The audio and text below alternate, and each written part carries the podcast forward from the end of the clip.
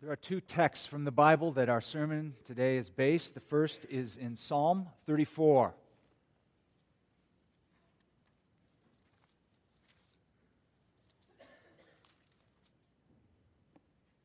A psalm of David. I will extol the Lord at all times. His praise will always be on my lips.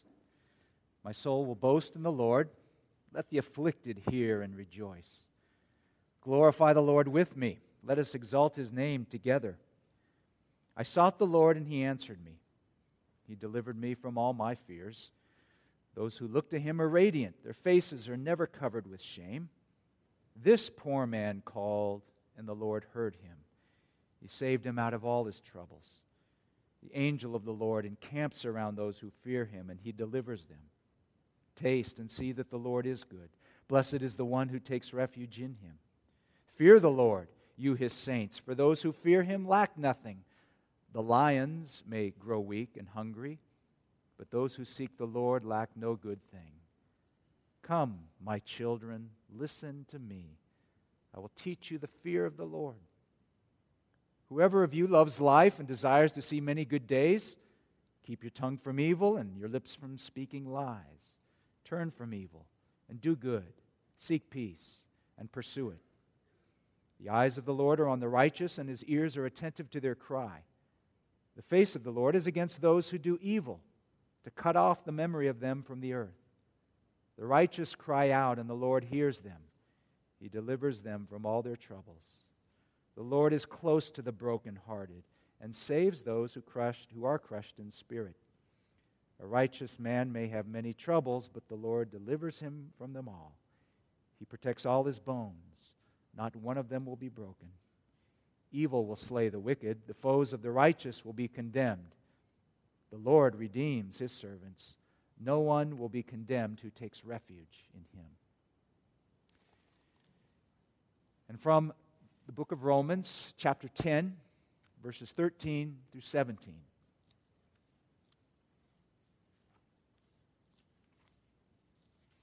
The words of the Apostle Paul as he writes the church in Rome. For everyone who calls on the name of the Lord will be saved. How then can they call on the one they have not believed in? And how can they believe in the one of whom they've not heard? And how can they hear without someone, without someone preaching to them? And how can they preach unless they are sent? As it is written, how beautiful are the feet of those who bring good news. But not all the Israelites accepted the good news. For Isaiah says, Lord, who has believed our message? Consequently, faith comes from hearing the message. And the message is heard through the word of Christ. May God bless to our understanding the reading of this, his holy word. Amen. Well, credit needs to be given where credit is due. And this sermon series and many of the ideas, not to mention the title from the series, comes from a book by Kenda Creasy Dean. Uh, her book, Almost Christian What the Faith of Our Teenagers is Telling the American Church. I wish I was brilliant enough to think up some of this stuff, but I'm not. So I'm so thankful for Kenda Dean and how she so thoughtfully articulates, uh, I think, what are some very important things for all churches to think about. A quick review the faith of our young people today is, in general, very watered down, a very feel good, theologically anemic type of faith. God, faith, prayer, self sacrificial giving. Um, they're just kind of negotiable now for teens. It's just not a big deal for them. Maybe kids are nice, but nice is not what makes someone a Christian. Uh, and far too many people are satisfied with respectable. But respectable doesn't save from hell, nor does it give real life. Most youth, we're finding, don't have a faith that's durable enough to get them into college, through college, and into their young adult years. Now, how did they turn out this way? Well, They've become what we've raised them and encouraged them to be. As Jamie preached last week, our kids mirror us. In many ways, certainly in our faith. Now, that's not always the case. Many faithful Christian families, parents see uh, the direction of a child as just a very different path than what was modeled for them. Um, and sometimes they say, How did he, how did she become like this? Why, why, why are they doing this? They, they weren't raised like this. We didn't bring this to them. Uh, and that's true. There are no automatics. Children take many different paths. Let me say to you what I said to the almost Christian class that we're having on Sunday mornings uh, when I taught last Sunday. Every person is unique and different. God is working with everybody differently, and uh, we have to be patient and respect those differences. Everyone's on a different timeline. There are many twists and turns that can move someone away from God, and many twists and turns that can bring someone to God. If your children, whether they're young now, whether they're grown and gone, uh, are not walking with God, don't seem to be near God, don't give up on them because God hasn't. Only the Holy Spirit can light the match. Uh, we're merely in, in these sermons in our class talking about doing all we can to provide the right conditions for that to happen and for them to know the Lord. And being honest with ourselves and saying, Are we that? Are we that? Maybe we've done some things right. Maybe there's some things that we regret. Can't go back and change the past. We can take care of the present, and we can think about the future and go from here. It's not easy, and we need the whole community to help us in this. What we're talking about is tending to the faith of our younger people as a way of reclaiming our own faith. Okay? Now, what I want to talk about today is testimony. But that word has so much baggage to it, I'm not going to talk about it. Uh, for some people, testimony, when they hear that, it brings up images of speaking in front of a large group of people about the difference Jesus has made in your life. There's a place for that. When we have, on Sundays, when we do, Our God is Real, and, and we hear someone like Jackie this morning speak so meaningfully, uh, it encourages us. We're grateful for those who um, are willing to do this here. But some of us are highly uncomfortable doing anything like that. And uh, we, we're uncomfortable, scared stiff, just standing up in front of a small group of people. Some evangelical circles make sure that you have a testimony to authenticate your faith. And if you don't, you must not be a Christian. Uh, testimony is something we hear uh, in the LDS religion that you have to have, and sometimes it sounds a little canned, lacking authenticity. Testimony can have the connotation sometimes of being preachy or just full of religious cliches that we're just kind of spouting off. Sometimes the person testifying seems just absolutely certain about everything and uh, gives the impression that they have it all together. And we know, well, we don't. I don't have it all together. So where do I fit? But really, um, testimony means sharing your experience what you have heard, what you have seen of the Lord. It is merely speaking of a time when, by the sheer force of God's grace, God's story and your story collided. It means putting words to our experience of God, as incomplete as that may be sometimes.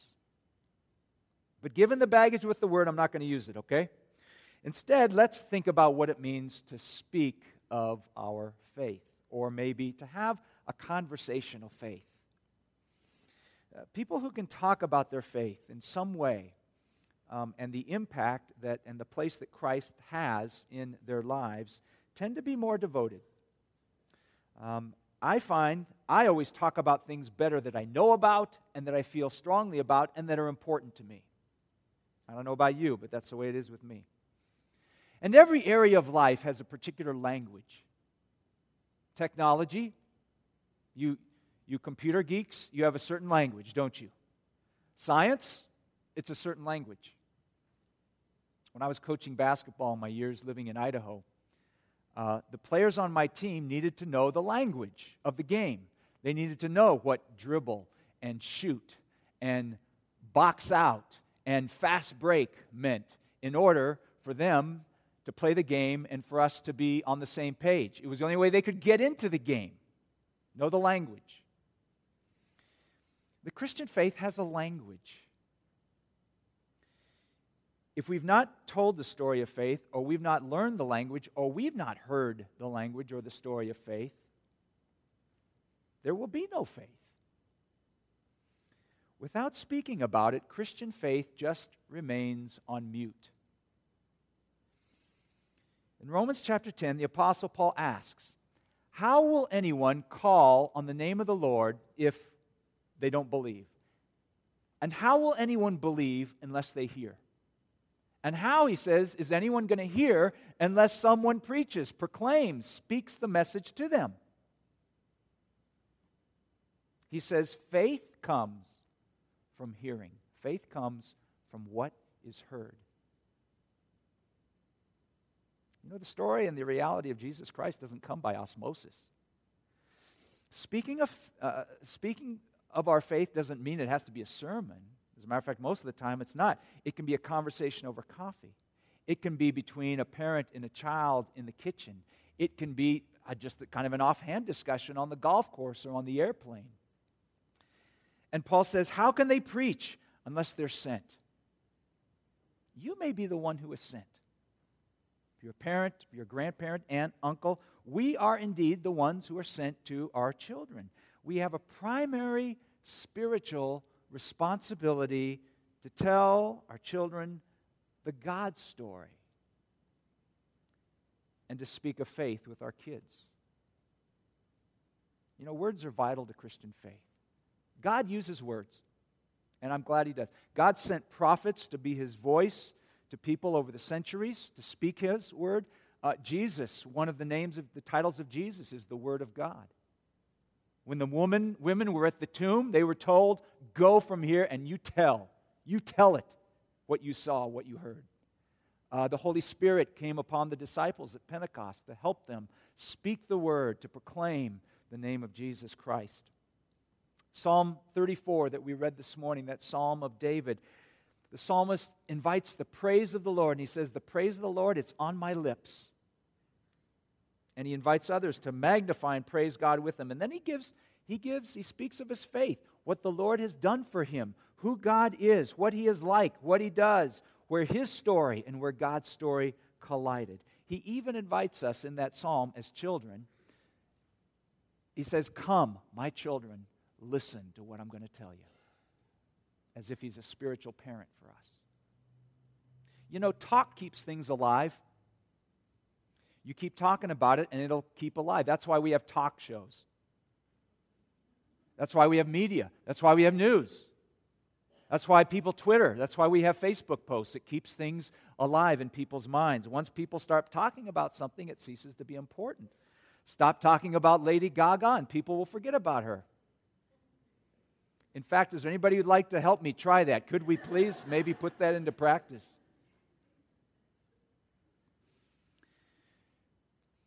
There is a powerful and just a, a very poignant scene in the movie The Help, which is about uh, black maids in the 1960s. Uh, Aibileen is a black maid. She's kind of the main character in the movie. She cares for the young child of a very wealthy white family, a, a, a, family where the parents are just busy with work, busy with social engagements and keeping up with society. And Aibileen is entrusted with all the cleaning, all the cooking, all the shopping, and taking care of this very little girl of that family.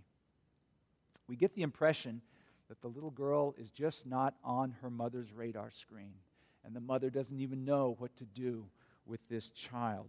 But Aibileen gives this girl plenty of attention. And she doesn't do it just because it's a job, she does it out of love for this little girl. One of the ways that Aibileen, the maid, does this is by speaking affirming words of self worth, a kind of mantra to this little girl over and over again. The girl is raised with it. And, and, and, Aibileen, the maid, just holds her on her lap. And you see the scene. She holds her on her lap and she looks her right in the eye and she says, You is kind, you is smart, you is important. And then she has the little girl say it with her. She says, You say this with me. You are kind, you is smart, you is important. She does it consistently, again and again. The parents may not make their daughter feel like she's loved, but boy, Aibileen wants that girl to live in the story that she's valuable, that she belongs to somebody, and that she's beautiful. And she does it by repeating those words You is kind, you is smart, you is important. Sometimes we speak our faith best to our children or to a friend or to a neighbor, whoever. When they need to know that God loves them or when everything in life is just wrong for them. If Christian faith is not talked about in our homes, it disappears from our awareness. If Jesus, the Holy Spirit, grace, sin, forgiveness, other essentials of Christian faith, if they don't get talked about, they soon uh, fade from teenagers and, and others' awareness. It's just no longer meaningful to them. It doesn't mean that Christ is no longer present in someone's life, but it lessens their ability to recognize or acknowledge Him. Conversely, when it gets talked about, it gets picked up.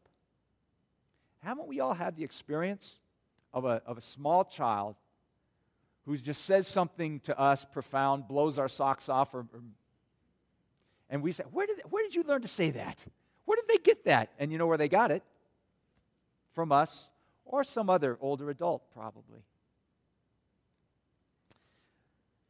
I am a lover and listener of jazz music. And my children know the names and the sounds of Ella Fitzgerald and Billie Holiday and Miles Davis because they were raised in a home where they heard the music and those names were repeated. Now, they didn't have any choice about it, it wasn't forced on them. Jazz music may not be their favorite music, but they knew because they heard. It was part of the home environment. Faith comes from what is heard. When it comes to faith in Christ, we know that giving young people the opportunity to talk about faith in families and in congregations correlates positively with faith convictions that they can articulate, that they can think about critically, that they can confess on their own. And it's the same with all of us. You know, the more we talk about our faith, the more conversant we come, and the more convictions are formed in us. Sometimes it's just raising questions that we struggle with. Speaking of faith, is not always certainty in having all the answers, because nobody does. Healthy Christian homes, healthy Christian environments not only teach and instruct, but they give room to examine and to question. Fully Christian homes will speak of thanksgiving in times of good and prosperity. They will. But they also give voice to questions in, in hard times when the grandparent dies, when a job is lost, when health fails, or in some kind of tragedy. We have to speak the faith even when not all is well. In her book, When Spiritual But Religious is Not Enough, a pastor, Lillian Daniel, pastors a congregation in Illinois, writes about speaking our faith when the hard questions come. Now, what Daniel writes is so poignant that, that, that I want you to be able to read it as uh, this excerpt as, as I read it for you. She says, Instead of thinking that a debate is about to ensue, you realize that you have been called upon not for your answer, not for your argument, but for your testimony. Many quietly faithful people struggle with testimony. We don't want to shove our faith down people's throats. We don't want to be pushy, obnoxious, or self righteous. But sometimes people, and that may be our children, our sons and daughters, sometimes people put us on the spot, put us on the witness stand, and ask for our testimony. Testimony is calling out that you have seen light in the midst of darkness. Testimony is telling the story about how you meet God, even when you have forgotten it. Testimony is telling the story of a community over time, of a particular people, and how God has intervened. It may not be eloquent. Some of the best testimonies are stumbling words choked out of the same sorrow that the non believer stands drowning in. But at least the believer can say, Yes, in the midst of this tragedy, I believe there's more than all of this.